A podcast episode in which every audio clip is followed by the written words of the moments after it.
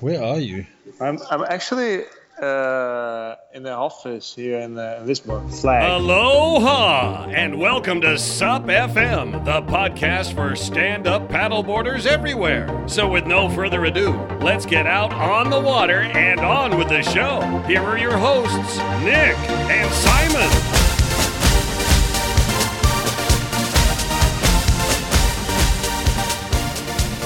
Welcome, friends, also to FM. It's great to have you on the podcast. Yeah, hi Nick. Thank you. It's nice to have Ah, uh, thanks for- to, to be invited. Oh, it's great to yeah, because you're just freshly back from your world tour with Yes. uh, with Bart de Zwart. So, how are you feeling? You must be a bit tired by now. yeah, really tired, but uh, yeah, it's been an incredible experience. I mean, uh, yeah, I'm just yeah, I look back and I just see three weeks of total madness. It was really cool. I liked it, so can't complain. so, what was the maddest part?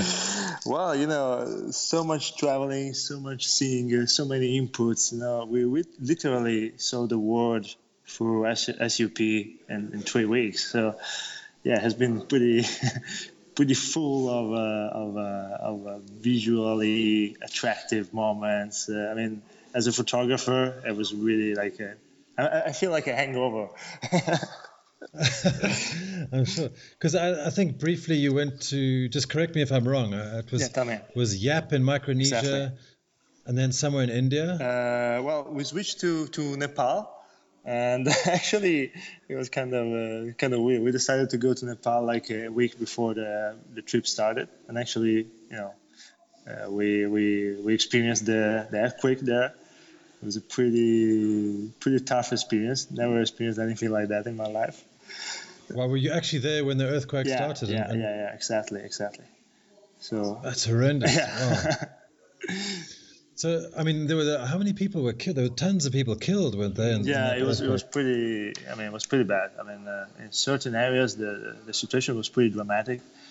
Um, I think the count. I don't know exactly the, the latest counts, but it got stopped like a five or six thousand people died. Oh. Yeah. So um, yeah, it was pretty bad. Um, actually, you know, we, we were lucky to be in an area where no big damage uh, occurred, but still, I mean, uh, we, we travel for the whole country. We've seen all sorts of situations, and um, yeah, it was was pretty touching in a way to see, sure. to see all Uh, this. do you see, lots of people without homes and yeah, losing yeah, families. and- absolutely. Yeah. but where did you paddle in Nepal? I mean, have they got a lot of rivers and lakes? Um, yeah, I mean, uh, uh, actually, uh, the Himalayas, uh, you know, are full of water. Uh, there's obviously a big basin that is uh, channeling water to many rivers. Uh, most of them start as, uh, as very small rivers, white water, and then uh, you know they get bigger and also mellower. Uh, we actually uh, paddled down uh, a river in a very remote valley. I mean, very few tourists uh, have been there. You know, at, uh, at every village, people were just looking at us as aliens. Uh, it's been a very interesting experience for me. I didn't expect anything like that from Nepal. I, I thought it was already done. You know, it was already exploited. Actually, you still find uh, very remote corners. It's been very interesting. Yeah. so, your main mode of transport through Nepal, did you start at, at point A and then paddle down a river to point B? Yeah, actually. What exactly? Yeah, I mean, uh, um, in the well, obviously we uh, we we flew to um, to Kathmandu, and in Kathmandu we moved to uh, Pokhara just to see this uh, um, this lake. Uh, it's been uh, it's been nice. I mean, uh, it's it's a lake with a with a very important temple. So we've been uh, visiting this temple by the lake, and then uh, um, that's where the earthquake uh, uh, struck. I mean, we were there in Pokhara uh, at the riverside, uh, river banks, and actually everything started shaking so badly. Really, I mean, we were looking at the buildings in front of us, uh, let's say 30, 40 meters distance, and uh, we we literally thought that they were about to collapse because they were shaking so badly. Uh, actually, you know, we were lucky that nothing happened, and um, Did you know it was an earthquake? well, uh, you know, uh, it's pretty obvious. I mean, everything everything Yeah. starts shaking really badly. You know, you feel uh-huh. like your legs are you, you, you, don't feel you don't feel stable on the ground anymore for sure. And um, actually, what we didn't know is that um, it was so bad in other locations. So it took us like a couple of hours to realize that. I think our families uh, back home, my family, Bob's family, got worried because uh, the news were really quick to get to uh, to Europe and to US. So uh, actually, yeah, uh, we we got on the phone like a couple of hours later and uh, everybody was already very worried about uh, our, our situation, but everything was fine. So there was no no big problem for us. No, actually, in the whole region, uh, it was everything was under control. Very few uh, houses came down. Um, as we moved back to, to Kathmandu days later, we, we found uh, a different situation. There was really, really bad. I mean, uh, very tragic situation sometimes. So that was really, yeah, something, something that was was a was a kind of uh, sad uh. I mean, uh, we've been trying to uh, to help as we could, uh, and certainly the best thing we thought uh, we thought doing was trying to donate or to, to call people for this action because yeah, the, the situation was was very tragic. What we saw was was not uh, very. Sure, yeah. but as a photographer, I mean, what is your as a photographer, your first instinct is probably to take photographs of this tragedy, right? Yeah, how I mean, did you feel? Uh, um, the first day, uh, actually, we didn't change uh, much our attitude. We, we were in a, in a place where nothing really happened, so um, we were lucky to be to be okay. Um, basically, we just carried on uh, uh, our plans as, as everybody there. I mean, nobody uh, showed mm, any any sign of, of madness there. I mean, they, they came back to their houses. it was pretty it was pretty normal the, the whole situation. Uh, two days later, uh, after being paddling down the river for two days and sleeping in a tent, so uh, totally isolation, total isolation. We, we we moved to Kathmandu, and there, you know, we were expecting a, a bad situation. That's what we what we got. Actually, that's where I, I really started to trying to document the whole thing. Uh, some of the pictures uh, well, really show very very very tragic situations. People like digging. Uh, uh probably what what is, was was the remains of their houses um, so yeah, it was really bad. Uh, some of these pictures, I hope that can be kind of, uh, let's say, kind of testimony for, for what we've seen, for what happened there. Even on the SUP magazines, I think uh, it's good to remember what happened. Sure, absolutely. Yeah. So, I mean, I think as a photographer, taking photographs of such incredible um, incredibly sad situations. It must be quite difficult whether you whether you put down your camera and help people, or you or you stand by and you take images.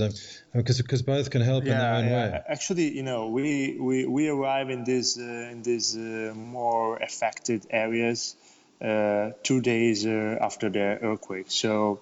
Uh, there was no real uh, emergency in terms of you know anything that could be done by us. You know, there was no nothing that we, we could really do uh, in first person. I mean, there were rescue teams. There were uh, for sure lots of uh, uh Red Cross Red Cross teams already arrived from uh, from Europe.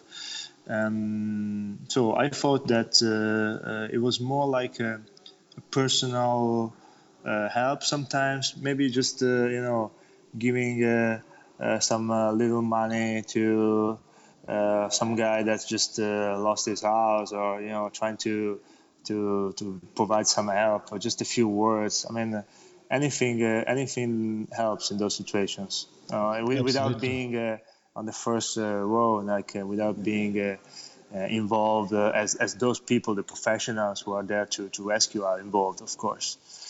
Mm-hmm. Okay, so this was the second leg of your trip. Yeah.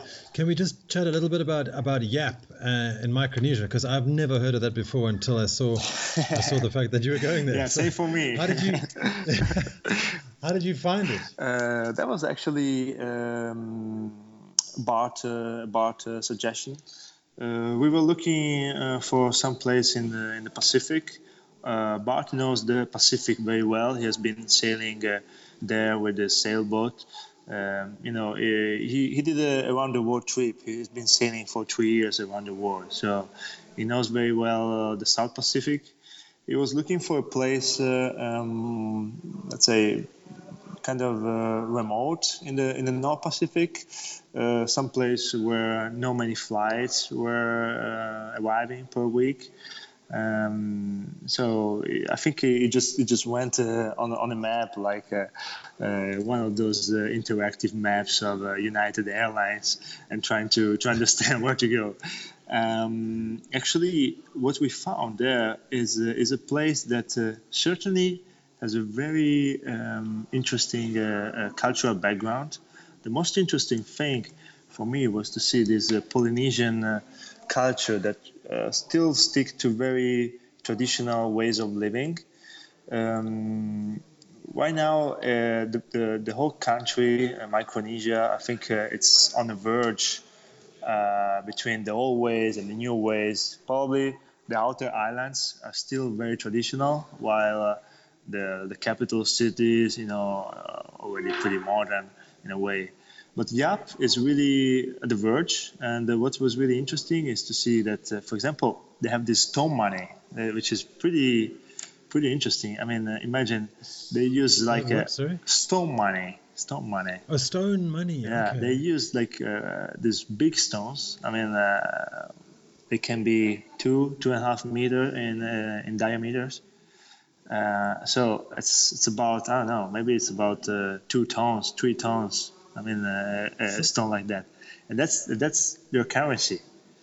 And they move that around? Actually, they, they don't move that around that much. But uh, if you wanna buy a piece of land, uh, or imagine you marry somebody, you know that's that's a gift uh, you give to, to the family. Uh, you know, in certain situations, they still use that. It's a it's a currency that they use for their more the most traditional affairs, the more the more traditional uh, Uh, things. So when okay. it comes to uh, paying uh, uh, something to the next village, to the next tribe, they use this uh, this weird way of of exchanging money. And I just think buying a Coke with a two-ton piece yeah. of rock might be a bit crazy. Yeah. no, for that for, for, that they use U.S. dollars. yeah. Excellent. How did you guys get to Yap? Uh, was it quite a quite an involved route and yeah, flying? Yeah, I mean, uh, uh, Bart uh, um, Bart and I just met in uh, in Tokyo and uh, then from Tokyo we we flew to Guam, which is uh, you know U.S. territory. And then from yeah. Guam, uh, it's pretty it's pretty close. I mean, it's just one and a half hour. the problem is that there's only two flights per week. So uh, actually, uh, we, we we got uh, one flight canceled because it was full. So we had to move the whole thing three days. And um, actually, the the most interesting thing when we arrived at the airport was seeing all these uh, boxes full of uh, we, we didn't know what and uh, actually we realized uh, later that it was uh, uh, they, they call this betel nut you know? It's this kind of like a drug. yeah this kind of drug that is really popular that everybody is chewing this the whole time the whole time literally. I mean we ask when are you not chewing this? Ah, just when we eat or when we sleep. So it's really so did you try it uh, we, we, we tried the, the betel nut, but we didn't try the combination of betel nut plus um, uh, calc. Uh, do you call that? Yeah, calc, the one that you use for whitewash uh, walls. Okay, chalk. Chalk, yeah, yeah, yeah. chalk. Yeah, chalk. And yeah. Uh, and uh, another leaf they have there. So the whole combination of the three ingredients makes this uh, narcotic the betel nut per se is uh, is okay. You can you can eat it, uh, but it's it's apparently the whole combination, and um, it's very uh, corrosive. So uh, everybody on the island have really big problems with their teeth. Uh, it's really really weird. Um, and actually, so they're all walking around with broken teeth and, and black teeth. Yes, exactly, exactly, exactly. Uh, it's a very old tradition, and um, actually, it, it, persists even even if they know that it's kind of dangerous for their for their lives. They keep on doing that. Uh, well, I suppose it's addictive, and I think something similar happens in Somalia. I'm yes, not sure if yes, you. Yes. Did you experience that when you moved over to Ethiopia? Did you see anything like that, or was it not prevalent there? Um, well, in Ethiopia, different there's different kinds of uh, narcotics. Uh, as far as I understood, there's some leaves they, they chew on certain uh, uh, places, especially in the islands. Um, Ethiopia is, is a very diverse country. I mean, uh, I wasn't expecting. I, I, knew that it was big and diverse, but I wasn't expecting anything so dramatic. From uh, uh, Addis Ababa to, to the Omo Valley, the, the, place we we have been to, you pass through several uh, very different uh, landscapes. You know, kind of desert-like landscape, then high, lush mountains, uh, then kind of savanna uh, landscape. It's pretty. It's pretty diverse. So as the landscape is diverse, their their uh, culture are very diverse.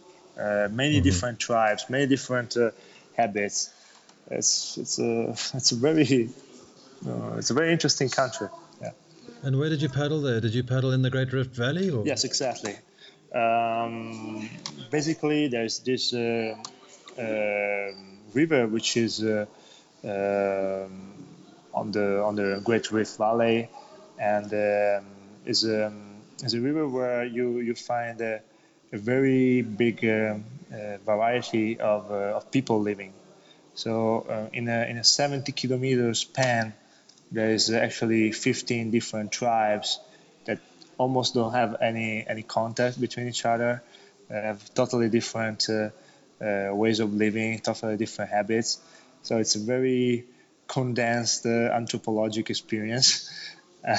oh, it's amazing. I mean, it's truly diverse from, from yeah. Micronesia to India. Absolutely. To, I mean, Absolutely. sorry, to Nepal. To uh, so what? I mean, when you're selecting a, um, equipment for this trip, what what boards did you choose? Um, actually, you know, we got we got we got the right boards for this uh, uh, for this trip. You know, uh, the inflatables that Starboard uh, uh, produces, you know, in very different varieties. You know, tons of models are really are really handy when when it comes to, to travels like this. Um, Bart and I have been uh, have been doing already already three three travels uh, with inflatables. Uh, I mean, I love it uh, really. Uh, two years ago, we've been traveling around Europe, just buying uh, one of those rail passes. you know, seeing the whole European Union in actually eight days. Uh, wow. Yeah, it's something that you know I couldn't uh, have imagined when I was a windsurfer. Uh, you know, it's something that uh, just gives you uh, an incredible freedom. I mean, uh, um, the fact. So why is that? Just because of the portability of the of the yeah, of the I mean, inflatables. The portability is, makes makes the whole difference. You know, and then you arrive on the spot, you pump up your board, and another world of possibility opens up. You know, you can paddle everywhere. Suddenly, you're just not a tourist, but uh, you're something more. You know, uh, actually. Yeah, you're deeply immersed in the culture exactly. You, from you the know, water. It's um, it's a total different approach. You know, people uh, just um, yeah they, they, they choose to be uh, to be scared. You know, they start uh, connecting with you in a totally different way. You know, the fact that you use uh, such a simple mean of transportation makes the whole communication uh, between you and the natives much easier, uh, much more natural. You know, uh, you let people try, you let kids play. Uh, even if you if you don't understand the language, you always find a way to communicate. It's really cool. Mm-hmm. Yeah, I'm always amazed when um, I'm paddling here in Portugal and I deflate my board and roll it up and put it on my back, and then people's eyes. I mean, even yeah. you know that sort of it's just unbelievable. Like, oh my god, that thing was hard one minute and now it's rolled up. It's still not very common to see that. Yeah, imagine that in the middle of Africa, uh, yeah, uh, surrounded by uh, 35 kids. yeah, must be crazy. it is. So, so what exact size of board did you select for this trip? Because as a quick question, do you know how many how many different models Starboard has on their on their catalog? Ah, I, no. I, should know that. Uh, actually, I don't. I mean, uh, uh, must be hundreds, hundreds. I'm sure. Uh, actually, I think there is more than 50 models, and each model comes uh, in uh, in four different constructions. So yeah, I don't know. It's it's hundreds of, of combinations. Yeah, okay. which makes things uh, rather difficult when you have to choose a board. no, I'm kidding. Uh, the the good thing is that uh, um, you know Starboard really uh, puts a lot of effort in designing a board for everybody, for every need. So uh, you got a board for uh, for yoga, a board for fishing, a board for high performance racing, a board for touring, a board for traveling. You know, and you you have I don't know how many models of inflatables. You know I think there must be around 15 different models. What we have been um, taking uh, with us uh, on this trip was uh, actually uh, Bart took uh, with with him his signature model, which is the Touring 14 feet. Um, yeah, it's a very fast board. it's a very fun board for flat water. Do you recall how wide it is? Uh, is it? I think it's 31 or 30. Okay. Uh, I'm not sure. Mm-hmm. 30. I think it's 30. Yeah. And um, yeah, it has all the all the uh, the nice features that you you want to have when you go on an expedition. So all sorts of plugs. Uh, for uh, you have you, you have uh, FCS plugs, you know, for your GPS or your GoPro. Uh, you got the Scotty plug, uh, you know, for fishing fishing ropes, and um, all sorts of uh, you know lines to attach bags and stuff, gear. So it's pretty it's pretty cool. that's a good option when it's actually okay. the board that uh, Bart has been designing for his uh, expeditions. Okay, right. So it's got a lot of his input. And and you, what board did you take? Did you just take an exact same copy of his board? Uh, no, actually, actually, we decided to take two different uh, boards um, because we wanted to be more flexible, you know, in case we needed uh, another kind of board. And um, so actually, I've been taking a, a, drive, which is a very versatile design. Uh, it's actually a smaller board. It's uh, only 10.5. Um, okay. It's very good because uh, you know it's a it's a good uh, board to to use a, as an all-rounder uh, still it's uh, it's maneuverable enough uh, to take some little waves if you want. Um, yeah, it has been a, it's been a very good choice. I was very happy with it. Uh, we, but can you take any kit on that? Sorry. Can you take any equipment on the 10.5? Uh, yes, I did. Um, actually, when we paddled down down uh, the river in uh, in Nepal, uh, we had all our gear with us. So actually, we were pretty pretty loaded. Uh, I had uh, all my camera equipment. I had my laptop. Uh, we had our tent. Uh, plus, yeah, all the all the clothes we've been uh, bringing with us for these three weeks. So. wow. Okay. Yeah, it, it was. I was pretty worried at the beginning, you know, to to, to pedal down a, a river in a whitewater river in Nepal with my laptop on the board. mm-hmm. But uh, yeah, eventually nothing nothing bad happened. Okay, so it was Micronesia, Nepal, Ethiopia. What was the fourth stop? The Fourth stop was uh, Istanbul, Turkey. Um, wow. Actually, uh, yeah, we we look at the map. Uh, it was it was a stopover for us anyhow. Uh, you know, the final destination for this trip was the uh, ISA uh, World Championships in uh, Mexico in Sayulita. Mm-hmm. So um, Turkey was so Istanbul was on yeah, the way. was on right? the way, yeah. and uh, we we thought, oh, why not? I mean, uh, I know I know Istanbul pretty well. I know that it's it's an amazing place for uh, all sorts of of you know paddling uh, paddling sports. Uh, of course, of course, it's not really widespread because it's not allowed probably to, to paddle there. But uh, it's not allowed. So did you get any police coming up to you and saying, it's, it's a very busy, you know, it's a very busy um, place for. Uh, for ship, uh, ship, uh, how do you call that? Ship navigation, ship traffic, yeah, ship traffic. Yeah, shipping, shipping traffic. Uh, so you got all sorts of ships from uh, from oil tanks to, to big uh, cruise ships. So it's not the, it's not the place you wanna you wanna mess around with your with your board.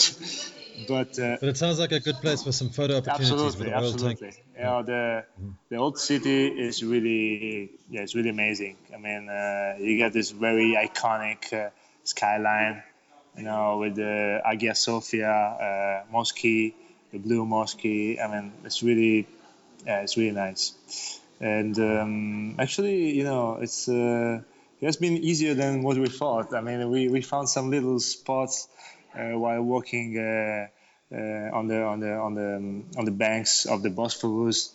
Uh, each uh, now and then, we found some good place to pump up our boards and jump in the water. So it's been it's been nice. A very very cool two days stop in in Istanbul. Okay, so two days, and you you went for like one long paddle each day. Uh, yeah, exactly. I mean, uh, first day we we've been uh, yeah we've been paddling in the in the Bosphorus. Uh, and then second day we, we moved to the to the Asian side, and uh, we paddled there. Uh, um, yeah, we had some really nice pictures taking at the golden hour, you know, sunset with the old skyline of old Istanbul in the back. So yeah, it was pretty pretty cool moment. Sounds amazing. And then suddenly, boom, you're in the middle of Mexico and yeah. San with this crazy ISA worlds going on. That looked like such a party from the videos we saw. Uh, yeah, it was actually a really, really nice event. I mean, um, I think um, I think it was the best uh, ISA uh, World Championship so far, as far as I understood from from the people who have been uh, uh, attending the other the other world championships in the last uh, years. Um, very nice vibe. The, the whole village was just full of competitors. Uh, it was pretty nice because you know it's a very small village. Um, again, uh, uh, pretty traditional. I mean, uh, mm, there's a little tourism. I mean, starting in a way, but it's uh, it's a really nice place to to to, to organize a, a, an event like that because actually you're sure to meet uh, uh, other competitors, other friends while walking down the streets. So it's a it's a perfect place for, for an event like that. And this year was mm-hmm. pretty big. I mean, uh, probably um, you know it has never been so big. I mean. Um, is that because all the US guys decided to come? Yeah, uh, also the guys from Hawaii it was the first time there was an Hawaiian team. And, you know, names like uh, Connor Baxter, Zane Schweitzer, uh, Mo Freitas. I mean, these are the guys uh, that everybody is uh, looking at. You know, these are the, the, the superstars of the, uh, of the SUP world. So it's nice that uh, they all join uh, an event like that. You know, um, in, in, the previous years. it does Absolutely, it gives it so much more credibility when all the professionals absolutely, come down to, to support the ISA. So, what's the word in the street about the ISA getting SUP into the Olympics now after this event? Um, I think that is very promising. Uh, yeah, the, the future looks looks bright for SUP in the Olympics. Um, mm-hmm. The president of uh, ISA uh, has been um, has been meeting uh, with different uh, different uh, athletes. So with the with the committee of athletes, uh, Bart was there as well.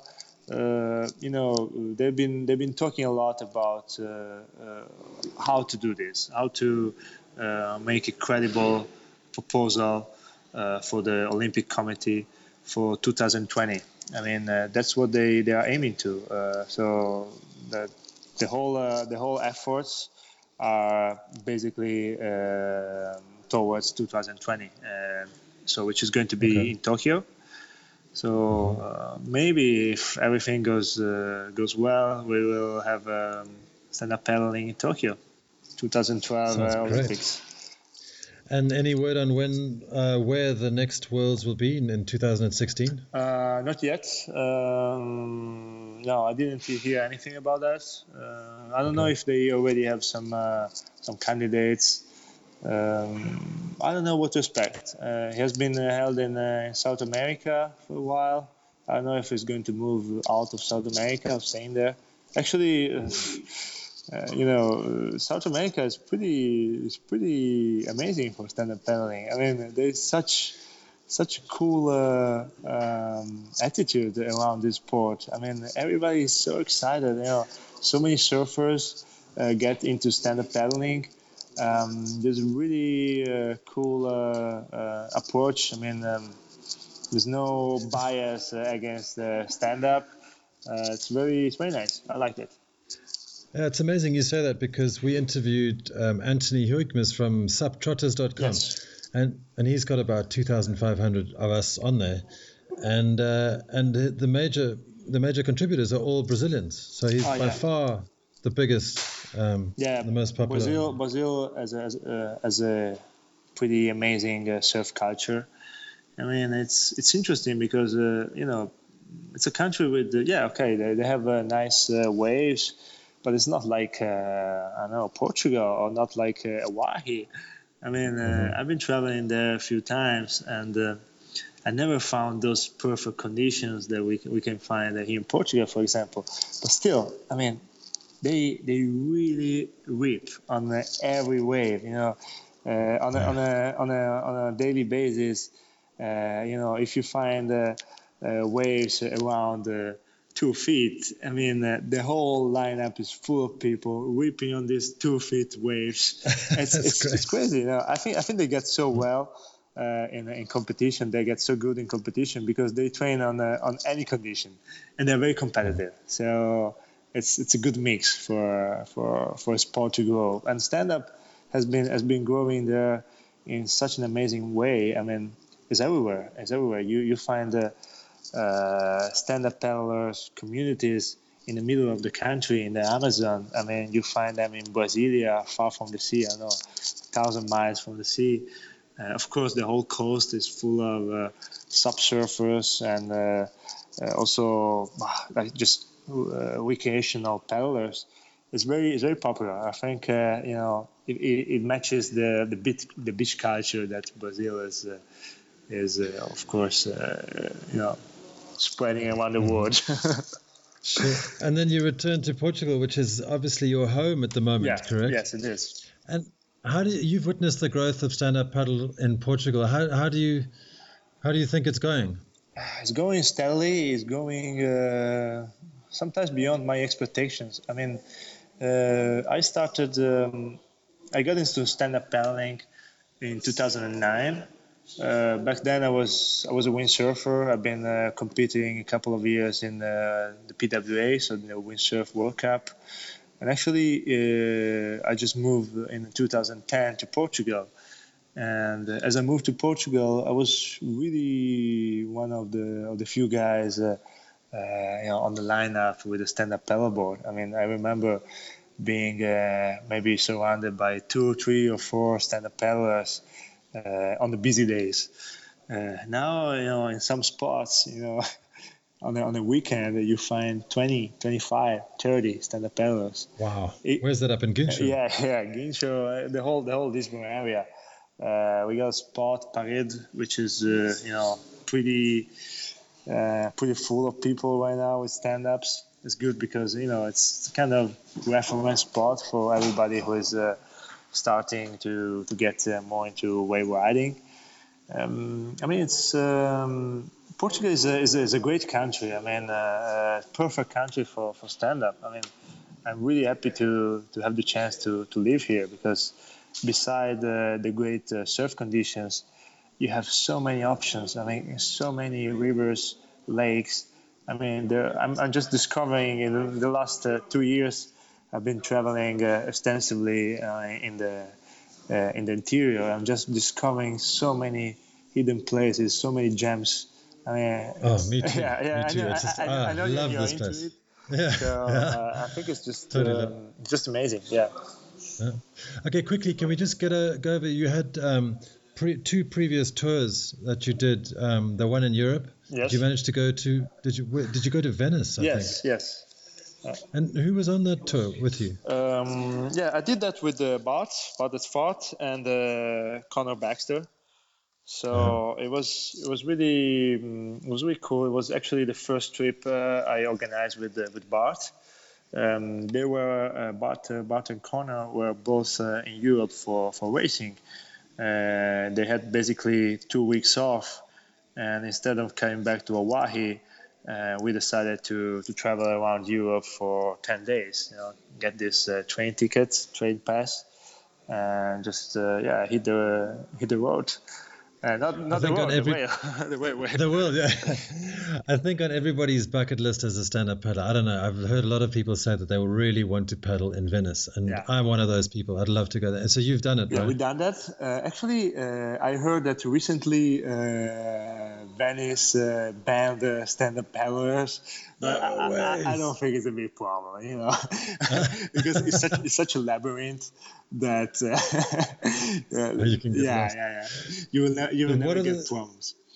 What do the gondoliers say when uh, when you paddle past them? do they sort Uh, of spit on you or something? Well, it, it was really it was really funny because uh, some of them were kind of pissed because uh, I think that uh, they understood that uh, all the all the tourists on their gondolas were just getting so excited about that that they I think that they must have thought, thought ah, now we are going to, to, to lose our jobs. no, but it was it was really it was really cool. I mean, uh, we got some some funny funny shots of uh, you know this Japanese tourist uh, really getting excited and taking tons of pictures uh, at the Bart and Connor. Yeah, it was, fun. It was a lot of fun. Actually, it was probably one of the, most um, amazing locations. I mean, it's such a magical, magical place. Venice is really, it's really cool. From if you see it from the perspective of a paddler, it's probably the best place on earth to, to paddle. Yeah. Yeah, sounds incredible. So, uh, your photography career, when did you decide to pursue it professionally? Um, well, it was probably after I graduated. I mean, uh, I've been I've been taking pictures since uh, since I can remember. I mean, uh, I remember my father uh, lending me his uh, old Nikon's. Uh, when I was a teenager, I started taking pictures of everything, and um, basically it was only after the, the my graduation. I graduated in in architecture, so it had nothing to do with photography but um, yeah, I started to take it more, more and more seriously, and I started to to get a few jobs. Um, and most of the jobs were uh, in the commercial photography, of course. You know, that's what uh, pays the bills. And Sure. um, later on, I mean, uh, I, I was probably uh, lucky enough to to meet uh, stand-up paddling at the right time because uh, I was uh, I was really into photography, but I really uh, understood that stand-up paddling was about to open my my my world as a photographer because uh, the kind of experiences you you can have on a stand-up paddle boards are yeah next to none. I mean, uh, uh, there's no other sport that uh, allow me to explore certain places, certain environments from from such a unique perspective, so from such an original perspective. And so, and when you're there, you want to have a camera with you. I mean, I, I, I always uh, thought that I want to have a camera with me. So that that all thing started uh, started pretty naturally, and um, eventually I yeah I started uh, documenting my my trips. Uh, um, I started. Uh, um, yeah, nailing a few a few good shots for, for a few publications, and um, in 2012, as I recall, yeah, I I've been um, I've been lucky enough to to join Starboard for their annual photo shoot in Maui, and uh, yeah, it went very well. They were really happy about what I did, so it was a good uh, good way to start uh, a very productive collaboration with Starboard. So Are you officially employed by Starboard? uh, no, it's uh, there's no such uh, engagement, but uh, yeah, we, we, we I think that there's a mutual respect. Uh, so I like uh, working with them. With them, and probably they like uh, working with me. They've been pretty happy about uh, yeah everything uh, we did together. So there's a there's a very nice relationship. Mm-hmm. Yeah, it's it's, it goes be, it goes way beyond the professional relationship. I mean, uh, it has been it has becoming a kind of uh, second family to me, and uh, I really have lots of good friends there. It's a very nice team, and I feel really really lucky to, to work with such professionals, such passionate people. That's fantastic. So, with as far as equipment goes, with with your photo, your photography, do you use Canon or Nikon or something else? uh, I always use the Nikon. I mean, uh, I okay. don't know why. Well, I know why. Uh, my father gave me a Nikon in my in my hands. Uh, never, I never moved uh, to to any other brand. Actually, yeah, for, for, for many for many jobs, especially those commercial uh, photography jobs. Uh, you know, sometimes I have uh, different requirements. I rent uh, different uh, cameras, you know, from whatever brand. But uh, when it comes to my personal choice, yeah, always Nikon. And waterproofness? Do you have a, um, a cage, a, a, casing that you, yeah, you yeah, yeah, I do have. actually, on, on these trips, when we when we uh, do this kind of trips um, that involve uh, no no surf. I tend to, to bring one of those uh, plastic cases, so it's much hmm. easier. You know, you can fold it. It's much easier to carry. It's much more lightweight. Um, and also, you know, um, when uh, when uh, on the sorry, on the other hand, when I have to shoot uh, in the surf, I use a proper proper case. Okay, and GoPros, you use GoPros? Yeah, of course. I mean, uh, I always bring a couple so of easy. yeah, a couple of GoPros. You know, you you want to, to give it to your uh, to your subjects, you know, for them to play around. Uh, you use one for yourself. It's it's a very fun uh, uh, little tool. Okay. Excellent. Well, now, Franz, it's been fantastic chatting to you. I just got one last, actually, two little questions. Uh, where to next?